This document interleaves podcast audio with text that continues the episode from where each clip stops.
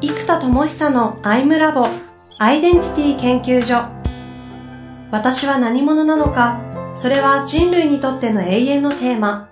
15年の歳月をかけ開発された統合された究極の私と出会える技術アイミング。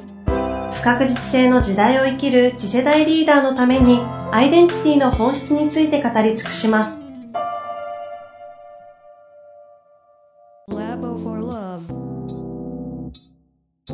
こんにちは、遠藤和樹です。生田智久のアイムラボアイデンティティ研究所。生田さんよろしくお願いいたします。はい、えー、よろしくお願いいたします。やっと4回目までたどり着きましたが、はい。あの、今日はね、もう一言テーマで言うなら、生田さん自身のアイデンティティのシフトについて話をしていきたいとは思うんですけども、ざっくり振り返りますか、ざっくり。そうですね。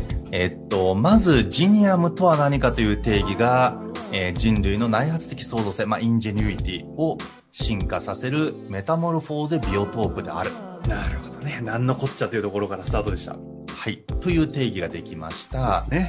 じゃあ、メタモルフォーゼを分解していき、はい、まあ、 ingenuity は内発的創造性と訳しているので、まあ、創造性が現実か、内発的が内側を開発したことによって起きることだとするならば、え創造性を現実に近い方からいくと、え行動変容、えー、そして状態の変容、そして能力の変容という、えーまあ、行動変容、状態変容、能力変容という3つが創造性を、えー、作っていましたよと。でその奥にある、え思想変容自己変容意識変容が内発性を作っていきますよと。なんで内発的創造性はこういう順番で流れていきます。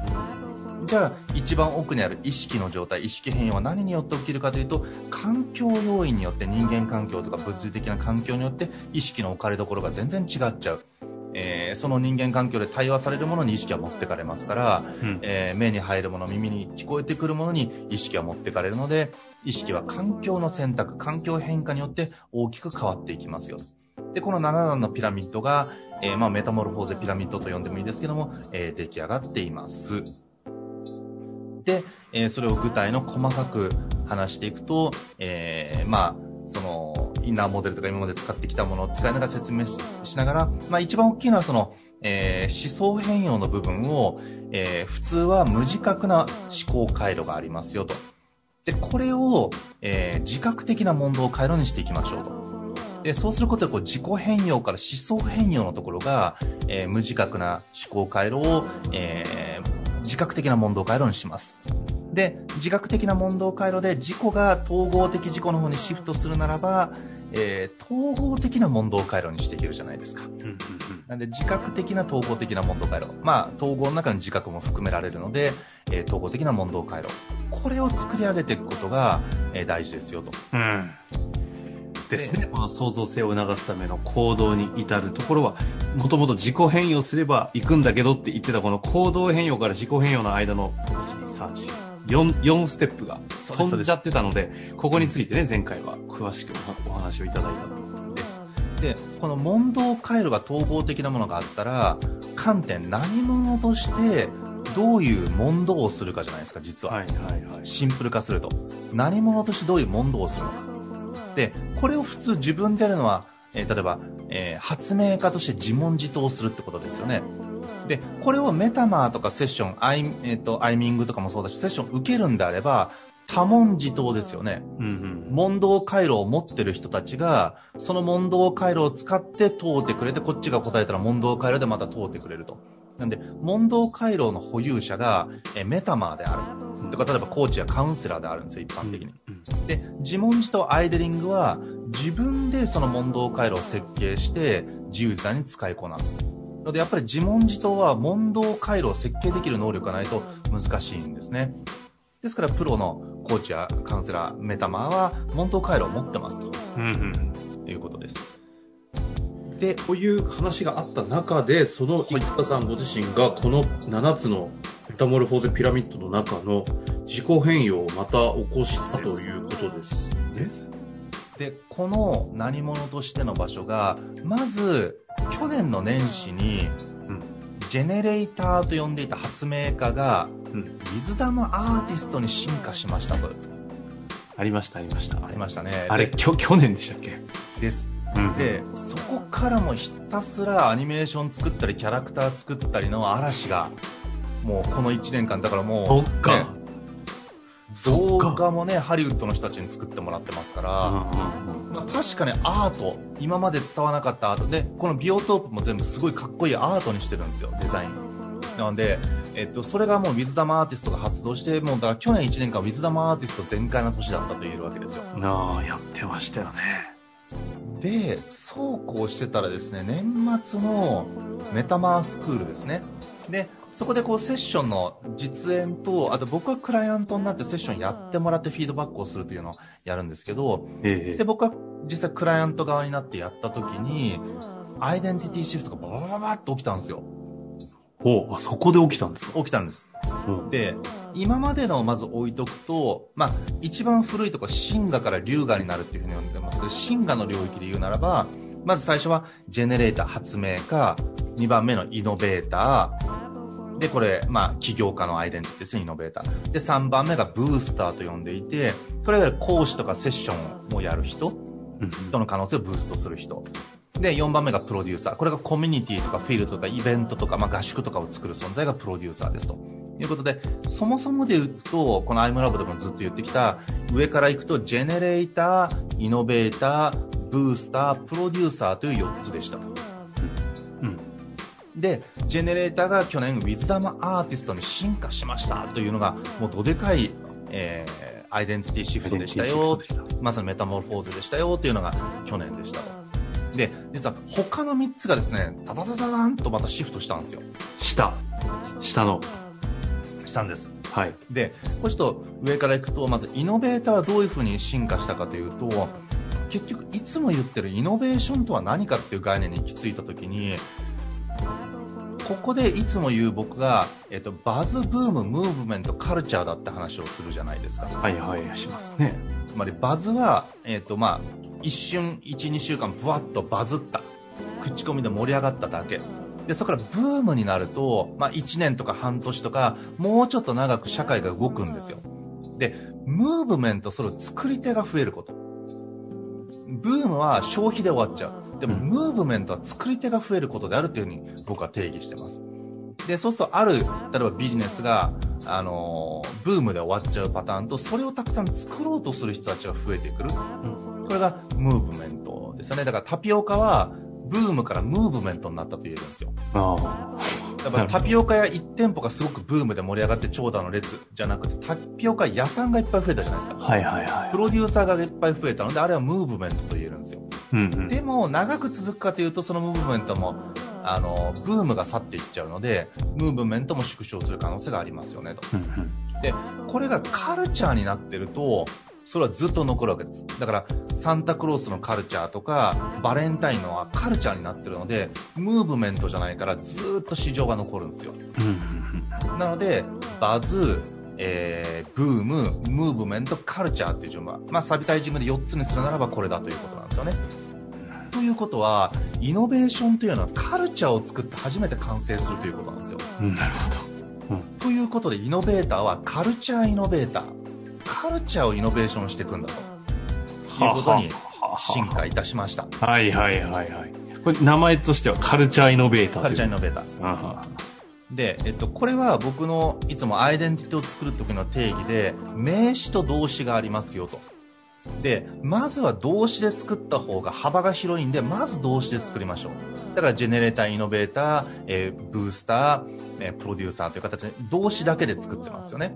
で、名詞をつけると、あの、あの、ハンターハンターのクラピカの縛りみたいな感じで、あの、うん、雲の旅団だけに超絶強いみたいな、名詞をつけることで縛りが出るので、名、動詞を一点に、その名詞に集約できるんですよ。ただ、その代わり、家事詞、家事をするという動詞から来る家事詞だったら、包丁から刀から全部やれるんだけども、刀家事というふうに、名詞、動詞の矛先を固定すると、クオリティが上がる反面、狭まっちゃうんですよ、エネルギーが。うん、なので、よほどこれって決まるまでは、まず動詞だけでアイデンティティを作る、ロールを作るのがおすすめですよっていうのが僕の理論なんですよ。で、その通りに自分もなってて、自然と。で、ウィズダムアーティストは何をアートするのかっていうのが、ウィズダムをアートするんだっていうところが一個できましたと。はいはいはい。で、今度はカルチャーレベルのイノベーションをするんだ。カルチャーをイノベーションするんだという名詞プラス動詞の形でカルチャーイノベーターになりました。で、ブースターは一体何なんだと。で、これはですね、実はですね、もともと僕が研修が好きだった、始めたスタートもサプライズが好きだったから始まってるんですよ。自己満で言うとあれ？たハッピーバースデーですそう。それもそうです。で子供の時は人を驚かすのが好きで、それが小学校低学年いたずらという形で出てきてたり、えっ、と、もう、小学生の時は裏技を教えるとか披露するというので人が驚くのを見たかったり、うん。えー中学生でフルコースを作ってみんなが驚くのを見たかったり、トランプマジックやって驚くのを見たかったり、ボーリングもスプリットの平行スプリットを取ることで人を驚かせたかったり、で、ハッピーバースデーで人のサプライズを作りたいっつって、それ始めたり。で、ある時気づいたのは人が最もサプライズするのは自分の可能性が開いた時だと。なって、じゃあ研修こそが最も人のサプライズを作るとなって、実は研修業に行ってるんですよ。へなので、サプライズをとにかく作りたかったと。で、この概念を入れていくと、実はブースターじゃなくって、えー驚きを作る魔法のようなことをやる人なんで、マジシャンなんですよ、実は。だから、ブーストマジシャン。人の可能性がブーストされるブーストマジックをショーでやってるので、ブーストマジシャンだと。で、マジシャンのほら、ブラあの、遊戯王のブラックマジシャンとかあるんで、はいなんか、はいはい。マジシャンってちょっと、ウィザードだとちょっと仰々しい。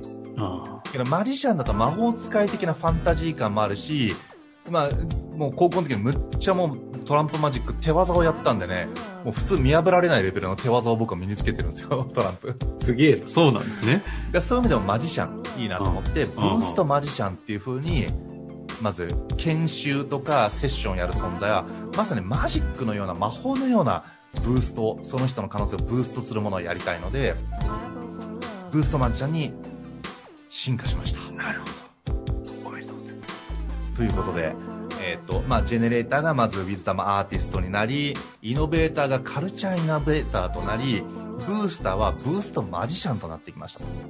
で、最後プロデューサーですよね。何プロデューサーに行くのか、プロデューサーすらシフトするのかどうなのかっでて、感じそうですね。プロデューサーもちろんシフトしたんですけど、うん。結局じゃあコミュニティとか、えっ、と、フィールドを作ってる存在がプロデューサーである。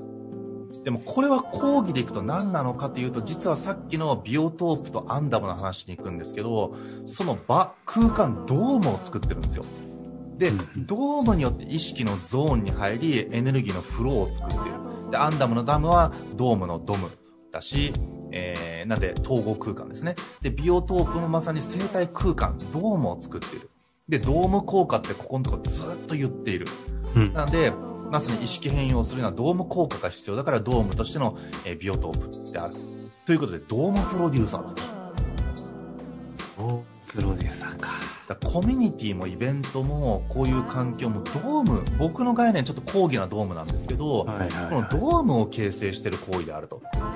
ということで、ドームプロデューサー、えー、で、カルチャーイノベーター。カルチャーイノベーターで、えー、ブーストマジシャン、えー、ドームウィズダムアーティスト。ウィズダあ、ム上ごめん、上この4つですね。はいはい。というふうにまずシフトをしましたが、ここまでですね。で、優先順位ちょっと変わるかもっていうのがここからの話なんですけど、一回ここで変わりましたよっていう、あ、優先順位の話も出てくるんですね、ここで。そう、シフトしたら果たしてどうかってことなんですよ。はあ、はあはあはあ、配列。うん。ですね。ウィズダムアーティスト、カルチャーイノベーター、ブーストマジシャン、ドームプロデューサー。はい。うんこれはね、自己一致のマックス。で、これはビーングが全部統合されてるってことなんですよ。爆笑、爆、爆心するのを見て笑っちゃうほどのウィズダムアートだし、カルチャーがイノベーションされたそのレベルだし、えー、ブーストされるマジックのレベルだったらウケるじゃないですか。むっちゃできたって記憶術だからみんなできるとね、爆笑するんですよみんな。マジできたすごくないですか？みたいな。うん、で、やっぱりその、場がバーンと人の可能性が思いっきりブーストされる爆笑しながら爆心して成果が出ちゃうようなドームを作りたいので、うん、ビーイングが統合されると龍河であるというふうに呼んでるんですよ、僕は。なんで、進化から龍河に理論上そうであるっていうのは32、3歳の時に作ってあったんですけど、やっと今、完全にシフトした龍河と僕が定義してる領域に入ってきたなって感じです。ああ。いや、これは、他、他者他者からの一致感も、フィット感すごいありますね。ああ、そうですか。それは嬉しいですね。はい。えですね。こっからど、どっちですか？優先？いや、優先度なんですよ。でこれでね、むっちゃ考えたんです。っていうのは、今までウィズダムアーティストがまずダントツの位置、ジェネレーターから進化してるんで。うん、でも去年もむっちゃ発明しまくってて、うん、で、基本的な僕の頭の中で何が起きてたかっていうと、ここまでは、いわゆるブースター、まあ、現ブーストマジシャンの役割を極力やらないことで、現ウィズダムアーティストとしてのこう英知をアートしてた理論を開発することに時間を使っていくっていうのがずっとだったじゃないですか。はいはい、でいやもちろんこれは未だに強いんですよ。ですけどふと自己一致今の状態を自然な状態だけに目を目を向けたわけですよ。そうすると何が起きてるかっていうとまず11月からジニアムを始めたのがまずむちゃくちゃ大きいですと。うんうん何かと毎日ブーストマジシャンやってるわけですよ、毎朝。確かに。いや、そうですよね。で、これまずエネルギーがむちゃむちゃ高いんですね。で、すっごい自分らしいんですよ。で、エネルギー解放されてるじゃないですか。うんうんうん、で、普段の、例えば、えっ、ー、と、この前に3回話したやつは、ウィズダムアーティストの役割なんですよ。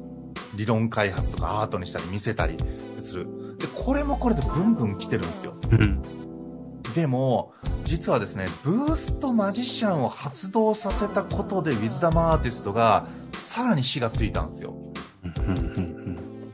で、やっぱこの2つがまずむちゃむちゃ相性がいい。つまり、マジックを自分で発明してるわけですよね。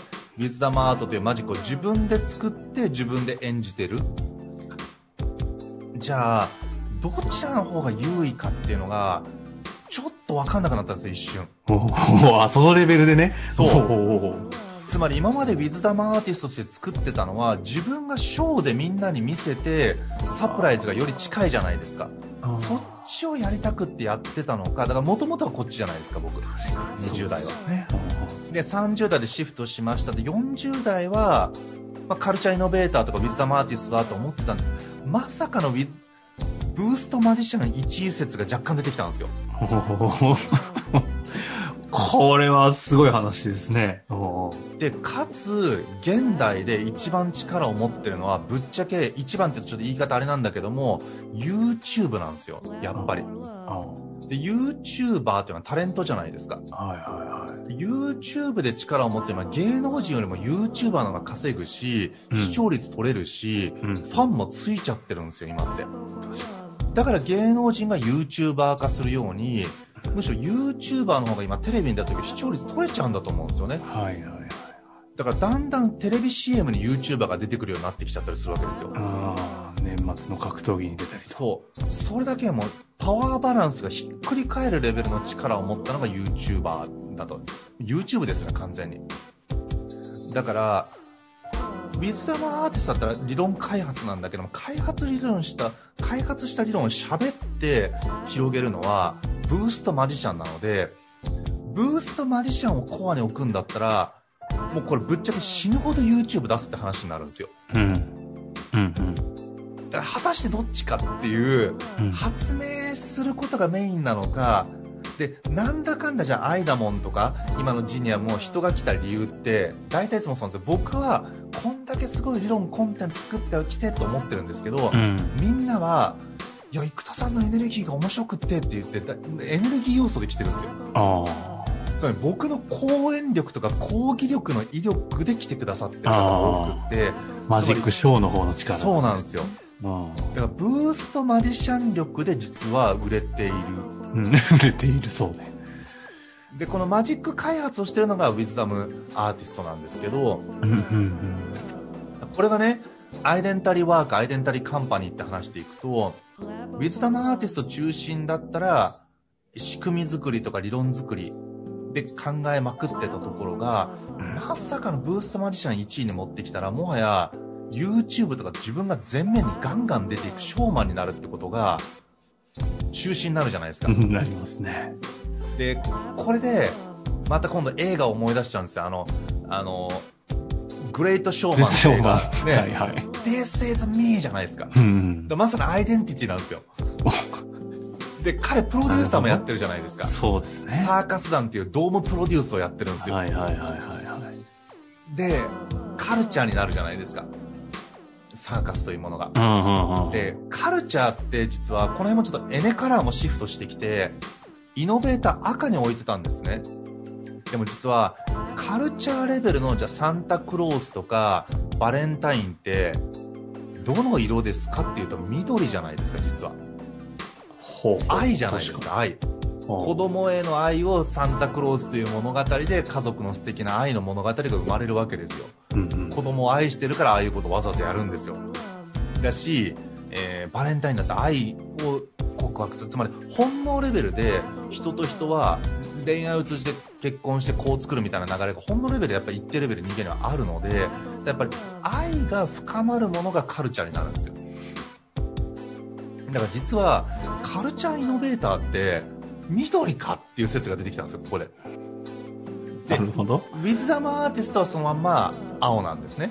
うん。で、えっ、と、ドームプロデューサーも、どちらかってどうなんだろうな、これ難しい。だから、ドームプロデューサー、今のところまだ黄色に置いてあります、そのまんま。はいはいはい。で、ブーストマジシャンがブースターって炎でブーンっていくじゃないですか。うんうんうん、意外とブーストマジシャン赤かっていう説があるんですよ。はあ、はあはあ、で、これ熱いとか僕好きで、うん、熱いってよく使ってるんですよ。使ってる。だからイノベーターの赤とブースターの緑が実はひっくり返って、本当のイノベーションはカルチャーレベルは愛によって起きていく。で、だから僕は個人的な愛というよりも慈愛とか博愛かっていうと、あんまり自分でそう思いたくはないんだけども、ただ、目の前の人を愛してるよって愛を前面に出すタイプというよりは、発明編によって人類全てがハッピーになるようにという博愛的な発想ではあるんですよね、どっちかというと。だから、むしろ、ブースターで目の前の人を愛してるかっていうと、人類愛から来る発明によって目の前の人にインパクトを作っていて、実は愛のエネルギーを入れるのはイノベーターかなと。だからやっぱりこのカルチャーイノベーターを緑にして、で、ブースターを赤にする。ブーストマジシャン。っていうのはあるなと。でも、で、これでひっくり返すじゃないですか。はいはいはい。で、これでまず一回ひっくり返りました。そうすると確定が、ウィズ・ザ・マーティスト青。青。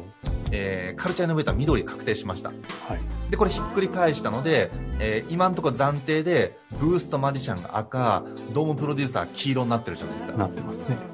じゃあ今度、ドームプロデューサーが赤で、えー、ブーストマジシャンが黄色の可能性。黄色である可能性が出てくるんですよ。うん。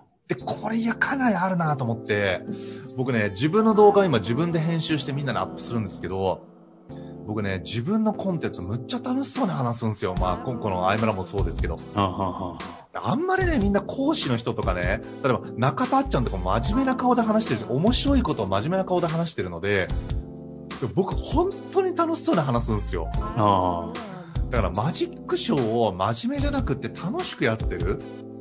で、飛び立て生のね、なんか関西の女の子に言われたのが、その子むっちゃ面白くってね、あの、お笑い大好きらしくって、吉本の劇場とかむっちゃ行くんですって。で、彼女が言ったのが、今まで見た芸人さんの中で一番面白かったですって言われたんですよ。本場関西の女の子に。ちょっと待って、僕芸人枠っていうのも含めて、だから、僕のあの、ロバートの秋山さんって山本さんに結構似てるんですよ。二人に似てる。確から、丸くなるとロバート秋山さん、細くなるとロバート山本さんっていう風にネタで言ってたから、まあ、それも含めてなんですけど、えー、芸人に見えてきたと。で、しかもその、二人が仲良くって二人で劇場に行って二人で一番面白かったねって言ったらしいんですよ。芸人枠かまさかみたいなのが若干あって、でそれでも若干あるなと思ってるんですよ。いやありますね、これね。研修エンターテイメント？ありますね。とすると、まさかのブーストマジシャンが黄色で、うん、えっと、ドームプロデューサーがみんなが本気で続けられる場を作りたいんですよ、僕、ドームっていうのは。確かに。コミュニティっていうのはつまり micro learning と extreme learning で場を作ってみんなが本気でやりきる場を作りたいドームの効果っていうのは継続力とか本気度が上がるっていう目的で作りたいんですよ僕はってなるとドームプロデューサーが赤でブーストマジシャン黄色になるじゃないですか、うん、でビーイングが僕黄色ってずっと言っているので、ビーイングと一番相性がいいのが、実はまさかのブーストマジシャン黄色。ってなると、ビーイングと統合して最強になりうるのが、ブーストマジシャンかという説に今なってるという。説。え、今、今ね、暫定？暫定。だから、えっ、と、暫定で今、ここまでは今の思考プロセスでこうなってるんです、頭の中。はいはいはい。で、えっ、と、今、だからエネカラーもシフトしましたと、エネルギーも。はい、で、えっと、で、今、ブースタマジシャンが1位なのか、ウィズダマアーティストが1位なのか、が今ちょっと葛藤中。で、まさかのブーストマジシャンある？っていう感じなんです。だから今、そうするとこっからの行動が開発しまくるために時間を抑えていたんだけども、今だったら完全にやっぱこれ動画で出しまくればいいので、YouTube を作る時間を8割にして、開発をむしろ下げる可能性がある。で、この発想でいくと何が起きたかというと、全部のアイデンティティワークショーにしてしまえばいいって発想になったんですよ。うん、つまり僕が開発してるのも全部イラストレイラストレーターとかを、えーと、画面で撮って「はい今日伊豆玉アーティストの日なんで今日これ作りますよ」って言ってショーをしてったらいいじゃないですか。ってなると、すべてのミーティングも何も全部ショーにしてしまえばいいって発想になってきたんですよ。そうするとまさに、ブーストマジックを実演してるショーになるじゃないですか。はいはいはい。で、まず自分が実演して、ほら、こうやってアイデンタルに作っていくんだよと。で、みんなもできるこのブーストマジック使ってみてよと。うん、自己適応したらほらこんなことできたじゃん。うん、だからこのブーストマジックみんなでやってってやるためにすると、まさかの全てがショーになるじゃないですか。ばいですね、これ。で、ブーストマジシャン1位かっていう風に今なってる。という感覚です。これちょっと真面目に戻ると、アイデンティティシフトで自己変容が起きたことで、その上の思想とかも状態、行動とかが一気に変わる。もう典型の今の話ですよね。8割の時間をコアロールに使うってずっと言ってるので、うん、発明にコアロール8割を使ってきたので、で、これがメンタロイドとか理論開発がほぼほぼ、もう今の段階でほぼほぼ出来上がったじゃないですか。はい、あらゆることが一気通貫して。で、しかもそれをメンタロイドが、今話してること全部実現できる実装形態を持ってるというもう鬼プログラムなんですよ。なんで、ジェネスが計算完備かつ、えー、思考完備なプログラミング言語なんですよ。というもうありえないものが出来上がってることでだから発明家としての役割の究極をやりきったのもあるのかもなっていうのもありますいやそこまで来ましたかって言ってるともう完全にこれブーストマジシャンだろうっていう感じになってきましたつまり相当来てます、ね、それを広げるためにはやっぱりあのねリチャード・ブランソンが自分が広告塔になって広げたように確かにやっぱりブーストマジシャンとして自分が自ら広告塔となって広げていくってモデルはあるなと思っていて、ブーストマジシャン1位説はあるなという。まあ、今話してるとも1位なんじゃないか。確定しかけてましたね、今ね。毎日 YouTube か毎日 YouTube かっていう説が今かなり濃厚。いや、ここまでのアイデリングでも一回そうなってるんで、YouTube を週に10本出す。で、10X で10倍するの週に100本出すにはどうするかってアイデリングを一回やってるんですよ。だからもう全部はブーストマジックショーであると。いやー、すごいな、この、この1回から4回、3回がこう前座のような真面目な話が 一気にショーに変えるこの4回目。いやー、ちょっとブーストマジシャンの片鱗を今この4回でちょっと出してますね。だ僕がこうやって喋ってるのもブーストマジシャン的にやってるじゃないですか実はアイムラボで前半の3つの話はウィズダムアーティストのアウトプットの論理を話しでもブーストマジシャン喋ったら多分エネルギーがねこっちも高い気がしません、ね、僕。いやしますよ。そうなんですよ。だから多分ブーストマジシャンなんじゃねえかっていう。ちょちょちょそのエネルギー高くないかっていうか楽しいんじゃないかっていう。ちょっとその確定は、あの、また、次回のね。ちょっと葛藤してますけど、多分、もうかなりそうかなっていう、これはジェネレーターからウィズダムアーティストにシフトした以上にでかいシフトになっちゃうんですよ。いやーですよね。アウトプットが変わっちゃうんで。いやー、激しい4回になりましたが、ありがとうございます。なおさらこれは次回楽しみですね。そうですね。楽しみお会いするときは1ヶ月後です。はい。もう別人になって服装も変わってるような感じもしてちょっとドキドキします。その時 YouTube が大量に出てたらもうこうなってたということですね。あそうですね。もしかしてってところから 入れますね。はい。というわけで、終わりたいと思います。ですね。ありがとうございました。ありがとうございます。